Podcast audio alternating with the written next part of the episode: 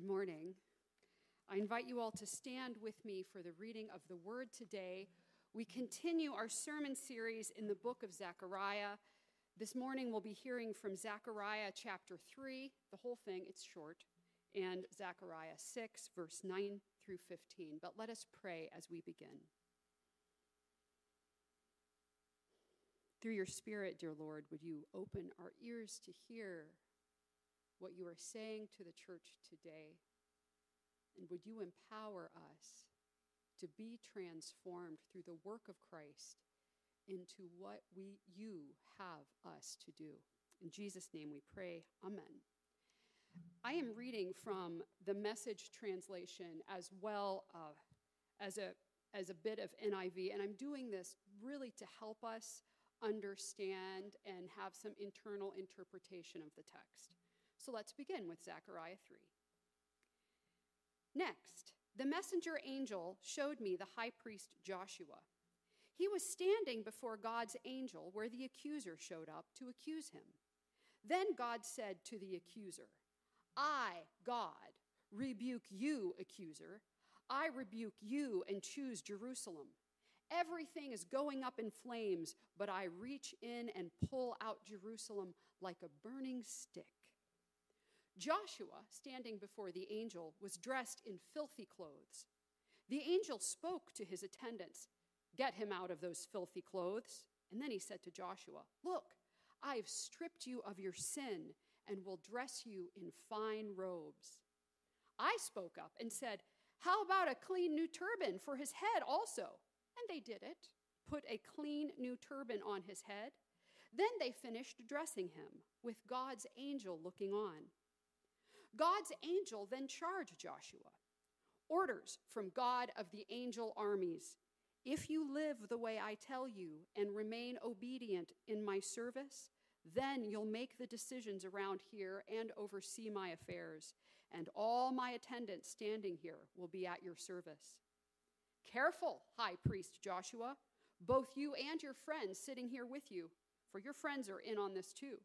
Here's what I'm going to do next I'm introducing my servant branch. And note this this stone that I'm placing before Joshua, a single stone with seven eyes, decree of God of the angel armies, I'll engrave with these words I'll strip this land of its filthy sin all at once in a single day. In that day, each of you will invite your neighbor to sit under your vine and fig tree, declares the Lord Almighty. And then from chapter 6. Then this message from God came to me Take a collection from the exiles, Heldai, Tobiah, and Jedediah. They've just arrived from Babylon. You'll find them at the home of Josiah, son of Zephaniah. Collect silver and gold from them and fashion crowns. Place one on the head of Joshua, son of Jehozadak, the high priest, and give him this message a message from God of the angel armies Be alert. We have a man here whose name is Branch. He will branch out from where he is and build the temple of God. Yes, he's the one. He will build the temple of God. Then he'll assume the role of royalty, take his place on the throne, and rule, a priest sitting on the throne. And a council of peace will be between the two of them. The other crown will be in the temple of God as a symbol of royalty under the custodial care of Heldai, Tobiah, Jedediah, and Hen, son of Zephaniah. People will come from faraway places to pitch in and rebuild the temple of God. This will confirm that God of the angel armies did, in fact, send me to you. All this follows as you put your minds to a life of responsive obedience to the voice of your God. The word of the Lord. You can be seated. So in 1932, the insurance company executive, I didn't know this about him, and also poet, which I did know, Wallace Stevens, when he was 44 years old, published his first book of poetry called Harmonium. That's the first edition there. In this book, with several poems that have become famous and timeless. They'll show up in anthologies for college literature courses, including one poem called 13 Ways of Looking at a Blackbird. It has 13 stanzas, each show a different perspective of a blackbird, and the stanzas are pretty short. It's a good poem. And as I studied our text this week, I was really st- struck by how this text offers us different ways of looking at this high priest Joshua. And so I took Wallace Stevens' idea, but today you won't hear a poem, and thankfully, it will not have 13 ways. There's only five ways, I think, of looking at high priest Joshua. And so that is what we're going to do today five ways of looking at Joshua. We'll begin with the first one the ideal. So let's look at a picture, the ideal picture of what a high priest is supposed to be the telos, the ultimate goal. The high priest's role is to represent God's people on the Day of Atonement, which is a, a Jewish holiday also called Yom Kippur. On this day, the high priest enters the Holy of Holies, where he burns incense and then sprinkles blood from the sacrifice for sin on the altar to atone for the sins of the people and his own sin. And this means, this atonement means that the blood covers or pays for or cleanses people from their sin so that they can be in right relationship with God. If you're curious about this, you can read more about it in Leviticus 16 and 17. The high priest is, is known for wearing this special uniform. You can see some different representations here. On the Day of Atonement, he wears that plain white uniform. You can see it's made out of linen. But most other days, he wears the more fancy garment that includes that chest piece you see. And it has, if you look at a close up, 12 different stones on it. Each stone is engraved with a different tribe's name because the high priest represents, he bears the names of those tribes and he represents them before God. That golden piece at the bottom is a piece that goes on his turban, and I'll, I'll talk more about that in a moment. The high priest has higher expectations regarding physical purity for himself than, than regular Israelites. For example, a high priest is not permitted to mourn the dead or even be close to a dead body. His purity is important because the community standing with God is dependent on the high priest doing this important work before God on their behalf. That is the ideal. But in Zechariah's vision, we see another way of looking at Joshua the high priest. And this is the reality. The ideal is not the reality in Zechariah's vision. The reality is that the high priest is in filthy clothes. This is going to get a little gross. This doesn't mean that it has some dirt on it and you need a Tide stick. It is not grass stains, it is not dirt. Etymologically, the word is related to impure bodily functions, excrement specifically, and reproductive fluids. This is impure. Not only impure before God, but no one in their right mind would ever stand before anyone like this, much less God. This is a high priest's worst nightmare. Because if the high priest is unclean, so is everyone else. And because of his filth, Joshua is unable to represent anyone. The high priest cannot do his job because he is covered in what is representative of sin and shame. Maybe you've had dreams in which you're unable to do your job. I have. Uh, last week, when Pastor Lars was gone, I, I was seeing a, a, graveside service one day and then a memorial service the next day. And a few days before, I dreamed that I couldn't get to the cemetery because the roads were flooded. And then when I finally got there, I had on the wrong outfit. It was really bad. And I'd lost my book of worship, and I couldn't remember any verses from the Bible. And in my dream, I was totally unprepared to be a pastor. But Zechariah takes this level of unpreparedness to a whole new level. The priest's required holy uniform is the epitome of purity and holiness, but Joshua is the exact opposite. The high priest can't high priest, and everyone knows it. The, it's visible, it's probably smellable, but it gets worse because standing there beside God is the prosecutor, the accuser. Sometimes, depending on the translation of Bible you have, it is called the Satan, who is ready to point out every single molecule of filth on his garment, and he's right. He has a steel tight case against Joshua, and what he's about to say is true. And the, the accuser raises his arm, ready to begin. When the accuser looks at high priest Joshua, what he sees is a priest who is sinful and unable to be in the presence of God, and he's right. That's the reality. But let's look at the third way of looking at Joshua. And this is the way that God looks at him. Because God sees Joshua and the people he represents differently than the accuser does. God, if you notice, the accuser doesn't talk, right? God shuts the accuser down. Before the accuser can point out Joshua's filthy outfit, God interrupts him. He says, I rebuke you, accuser. I choose Jerusalem. I choose my people, not you. I reached in and I grabbed that burning stick from the fire and I rescued it. So the judge, God, begins saving Joshua and the people he represents even before the prosecution can make his opening statement. And if you notice, the accuser sort of exits the scene and you never hear from him again.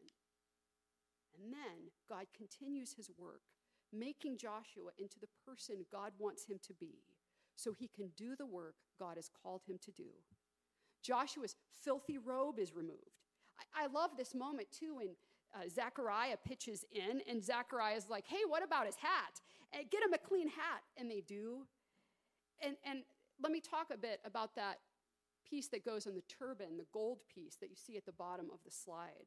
That goes around the turban of the high priest, and it says Kodesh Yahweh, which means holy to the Lord. He gets a new hat that says holy to the Lord. Kodesh Yahweh is an important phrase in the book of Zechariah. It's a sort of Easter egg, it will come in later. But not only does God restore Joshua in Zechariah's vision, God takes it a step further in commanding Zechariah to put a crown on Joshua's head in, in chapter 6. And Zechariah does that. Now, in the scripture passages I was reading today, I read from two different sorts of prophetic types of literature. One was a vision. And then in chapter 6, I was reading an, an oracle, God speaking to Zechariah and telling him something to do. I call this instructions for prophetic enactment. And this is when God gives a prophet instructions to do something unusual, strange, or even sometimes something gross to symbolize a truth about who God is and what God does. And so this is a summary of what we heard in Zechariah chapter 6. Some newly arrived exiles from Babylon have showed up in Jerusalem, and they have a donation of silver and gold from the Jewish exiles who still live in Babylon. And at God's command, Zechariah collects these metals and he makes crowns. It's, it's easy to overlook this scene. Don't. This is a weird action for Zechariah to take the priest and then put a crown on him. Because priests and kings, to the ancient Jewish mind, they're not the same thing. The priest deals with sin, the king deals with the governance, and we keep these things separate. It could get messy. Even today, we don't suddenly make a pastor the president of the United States. These roles have different objectives. But here, high priest Joshua is, at least momentarily, wearing this crown. And this is a symbol of the future renewal of God's people. It's almost like Joshua is play acting a future priest slash king, the one we heard mentioned earlier, this person called Branch. Though this is a surprising symbol, the priest king, it's not entirely new in Scripture. And for Joshua, it is not a permanent identity. He doesn't become the king. It's a sort of temporary foreshadowing. It's a, a little bit like letting a child try on mom or dad's dress shoes, right? They wear them around the house. It reminds us of the future, but it is not their uniform from here on. But with the renewal of, of Joshua comes responsibility. Joshua is given commands to obey. Joshua 3 7. He's given a reminder that if he walks in obedience, if he keeps God's commandments, then he will be given the governance overseeing the temple. Cause and effect. God works first, he renews, God takes away our sin, but it is not without consequence. It is a privilege to have your sin taken away. And with great privilege comes great responsibility. And, and then again in chapter 6, with this prophetic enactment, we read, Those who are far away will come and help to build the temple of the Lord, and you will know that the Lord Almighty has sent me to you. This will happen if you diligently obey the Lord your God. Again, a conditional promise. All this good stuff will only happen if he and we, the people, if we obey, if. It, seems like in the midst of all these hopeful, wonderful visions and prophetic enactments toward renewal, there's a little problem. The responsibility rests on the people and their leaders if they are obedient. I kind of wish that Zechariah would have followed up and he would have been like, uh, God, how often? to what extent? Big obedience or even the teeniest part? Like, how obedient, God? Where's the line? Could you spell it out for me a little bit more clearly? Because Joshua has been renewed, but there is still a challenge. So let's look at the fourth way of looking at Joshua. The high priest Joshua points to Jesus. Because another way to look at Joshua is as a symbol of what is to come, a symbol of Christ. We read in 3, verse 8 through 9 Listen, high priest Joshua, you and your associates seated before you, who are men, symbolic of things to come. I'm going to bring my servant, the branch, and then I will remove the sin of this land in a single day. And then again in, in chapter 6, tell him this is what the Lord Almighty says.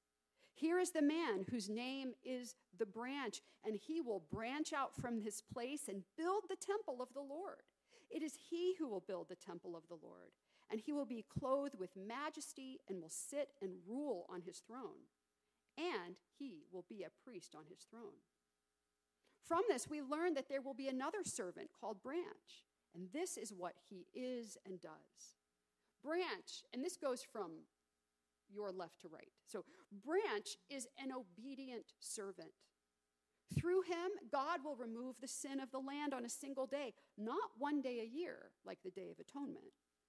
This person will build the temple of the Lord. He is a king, he's clothed in majesty, he rules from a throne, and he's also a priest. And then, because of the work of Branch, who is a king with, a king has a kingdom, there will be peace and flourishing. In 3, verse 10, that's the last verse of chapter 3. In that day, declares the Lord of angel armies, every one of you will invite his neighbor to come under his vine and under his fig tree. So the garden will flourish once again, and you'll sit under a fig tree and eat fresh figs with your friends. That's what it's saying in chapter 3, verse 10. We live in the Midwest, but have you ever had a fresh picked fig? Right? Like warm off the tree. It's delicious. If you think you don't like figs because you don't like fig Newtons or dried figs, you haven't really had one. They're kind of warm and melty and soft. A, a fig tree, a good one, is really prolific. There's lots of fruit, not enough to go around. It's wonderful. And that's what this king and priest bring. And Jesus fulfills all these things. Jesus is the fully obedient servant. He is completely pure and holy, but he took on the mess, that robe, that garment of high priest Joshua. He took the mess and sin and shame of the world on himself. He took that filthy robe from Joshua. And as Jesus was crucified, that robe of sin was crucified too. Jesus removed the sin in a single day. And then, just like the enacted prophecy, Jesus sat down and was crowned king. That's what we celebrate on Ascension Day. But he's also a priest, we read throughout Scripture, representing us continually before God the Father. So, the fourth way of looking at the high priest Joshua is as a precursor to the coming priest and king Jesus. And I want to point out do you notice they have the same name? Joshua means God saves, and Jesus is the Greek form for Joshua. Joshua is Joshua. But there's one more way of looking at Joshua the high priest. We can look at Joshua and see Jesus, but we can also look at, G- at Joshua and see ourselves. So let's go back to that image of Joshua in his filthy clothes. That's sin. This is the reality for humanity sin. All have sinned and fallen short of God's glory.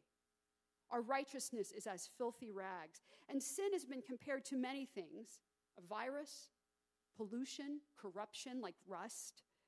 People make up ways of being evil. Sometimes it's on purpose, and, and other times it's, it's caught, it's passed down, it's passed on. There's the old Dr. Seuss book. Maybe you know this. Great literature. The Cat in the Hat comes back, in which this cat visits some children. You just shouldn't let a strange cat into your house. And the cat takes a bath while eating some pink cake, and he leaves this pink ring around the tub. And then the children are concerned that their mother will be upset, and so he cleans it up by using the mother's white dress. And then the dress has the stain on it. And, and then he uses the wipes the dress on the wall to get the stain out of the dress, and then the stain gets on the wall, and then he uses a rug to wipe the stain off the wall, and then eventually everything that the stain has touched becomes pink, and it's a giant pink spot covering everything. I don't really like this book. I am pretty fastidiously clean person, and I think as a child it provoked a lot of anxious feelings in me. anyway, but God's holiness and sin cannot exist. But the fact is, is that sin, sort of like that pink spot, permeates everything. It just goes on and on and on. Like Zechariah's vision of high priest Joshua as, as his dirty robe represented not just himself, but everyone. We can look at Joshua and see ourselves.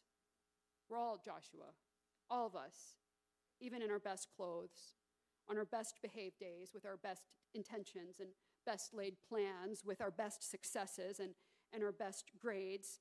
None of us are pure enough to reach out and touch God on our own. We all have that pink spot on us. It's like all of us are covered in whatever Joshua was covered in. None of us are holy enough, but God. God renews and redeems us. God shuts down the accuser and sends him away. God is the one who, by through Christ, removes our filthy clothes. God is the one who gives us a new robe, a new turban that says Kodesh Yahweh, holy to the Lord, royal clothes. And in this holy uniform, we too, like Joshua, are priests and rulers in a sort of miniature way. As image bearers of God, we have been renewed by Christ to live as royal priests. At home, at work, we're royal priests of God. But you are a chosen people, Jesus' friend Peter wrote. A royal priesthood, a holy nation, God's own people, in order that you may proclaim the excellence of him who called you out of darkness into his marvelous light. Like a priest, we represent God to people and in prayer, people to God. We care for God's temple, the church, the whole earth. Both, both are the temple of God. And each of us who know Christ and are in Christ are considered a priest made holy by God through Christ, just like Joshua. And then also, just like Joshua was crowned king, so too are each of us called to rule and reign with God. God created human beings to be vice regents with him, to have benevolent dominion over the created world. We as human beings have regal responsibility. We are not worms. When my daughter was young, I overthought things as usual, and I was really cautious about using any princess language or allowing her to wear any shirts that said princess on it. I, I like democracy, and I think that calling one's daughter princess can help kind of promote a sense of entitlement and rather than a Judeo-Christian work ethic. So, we did not play princess in the Lawrence house. We played peasant, which as I think about it now, probably it probably has just as many problems.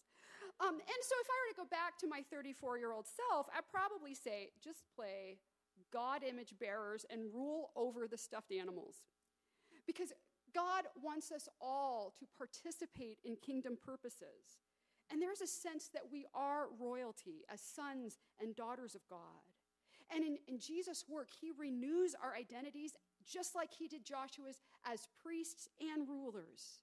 There's a song, a worship song in the Bible in Revelation 5 that says, You, Jesus, were slaughtered, and by your blood you ransomed for God saints from every tribe and language and people and nation. You have made them a kingdom and priests serving our God, and they will reign on earth. My friends, in Joshua, we see Jesus inviting us to a new identity as priests and rulers, or even little kings, representing and ruling and reigning obediently. So, this is the vision and the prophetic enactment we see today. Through Joshua's story, we see the other Joshua story, Jesus' story, and the story God has called us into and how they merge together. Our worth as human beings is not in who we make ourselves to be, but who, through Christ, God makes us to be. God calls us out of our shameful garments into royal robes. God empowers us by the Spirit to represent Him as priests and vice regents, and we are saved to reign and rule just like Joshua. And think of where we've come in this vision. We've seen Joshua as he really is, and then as where God sees him. And, and we have started out in this courtroom with the accuser and the filthy clothes, and now we're sitting in some idyllic meadow under a fig tree chowing down with friends, crowned priests and kings to reign with Jesus, the great high priest and the King of kings. And this is the work of God. This is our primary identity. And if this is what you focus on, my friends, this can change your life every single day. To think, how, Jesus, do I serve alongside you as your priest and your vice regent, your ruler? How can your identity focus on, I'm a priest, I am cleansed by Christ's work? How can I serve God today? Last week, I, I, mentioned how good theology can only be followed by doxology, which I give credit to my covenant orientation theology class for teaching me. So, as we did last week, I invite you to stand, and we are going to read responsively a psalm of praise to God who does all these things. This is Psalm 145, and I invite you to read the bold print. I will exalt you, my God, the King. Every day I will praise you and extol your name forever and ever.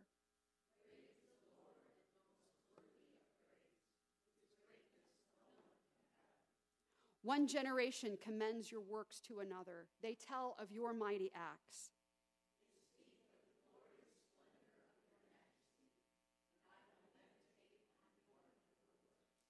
They tell of the power of your awesome works. They celebrate your abundant goodness and joyfully sing of your righteousness.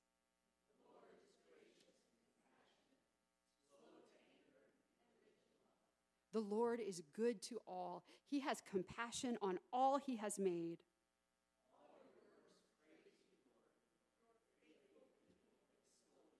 They tell of the glory of your kingdom and speak of your might.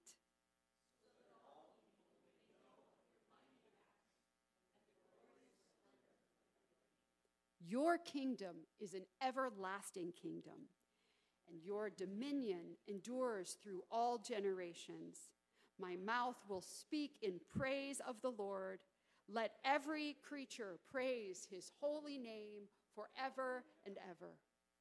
Amen. Praise the Lord. Let us continue in praise, singing, Crown him with many crowns.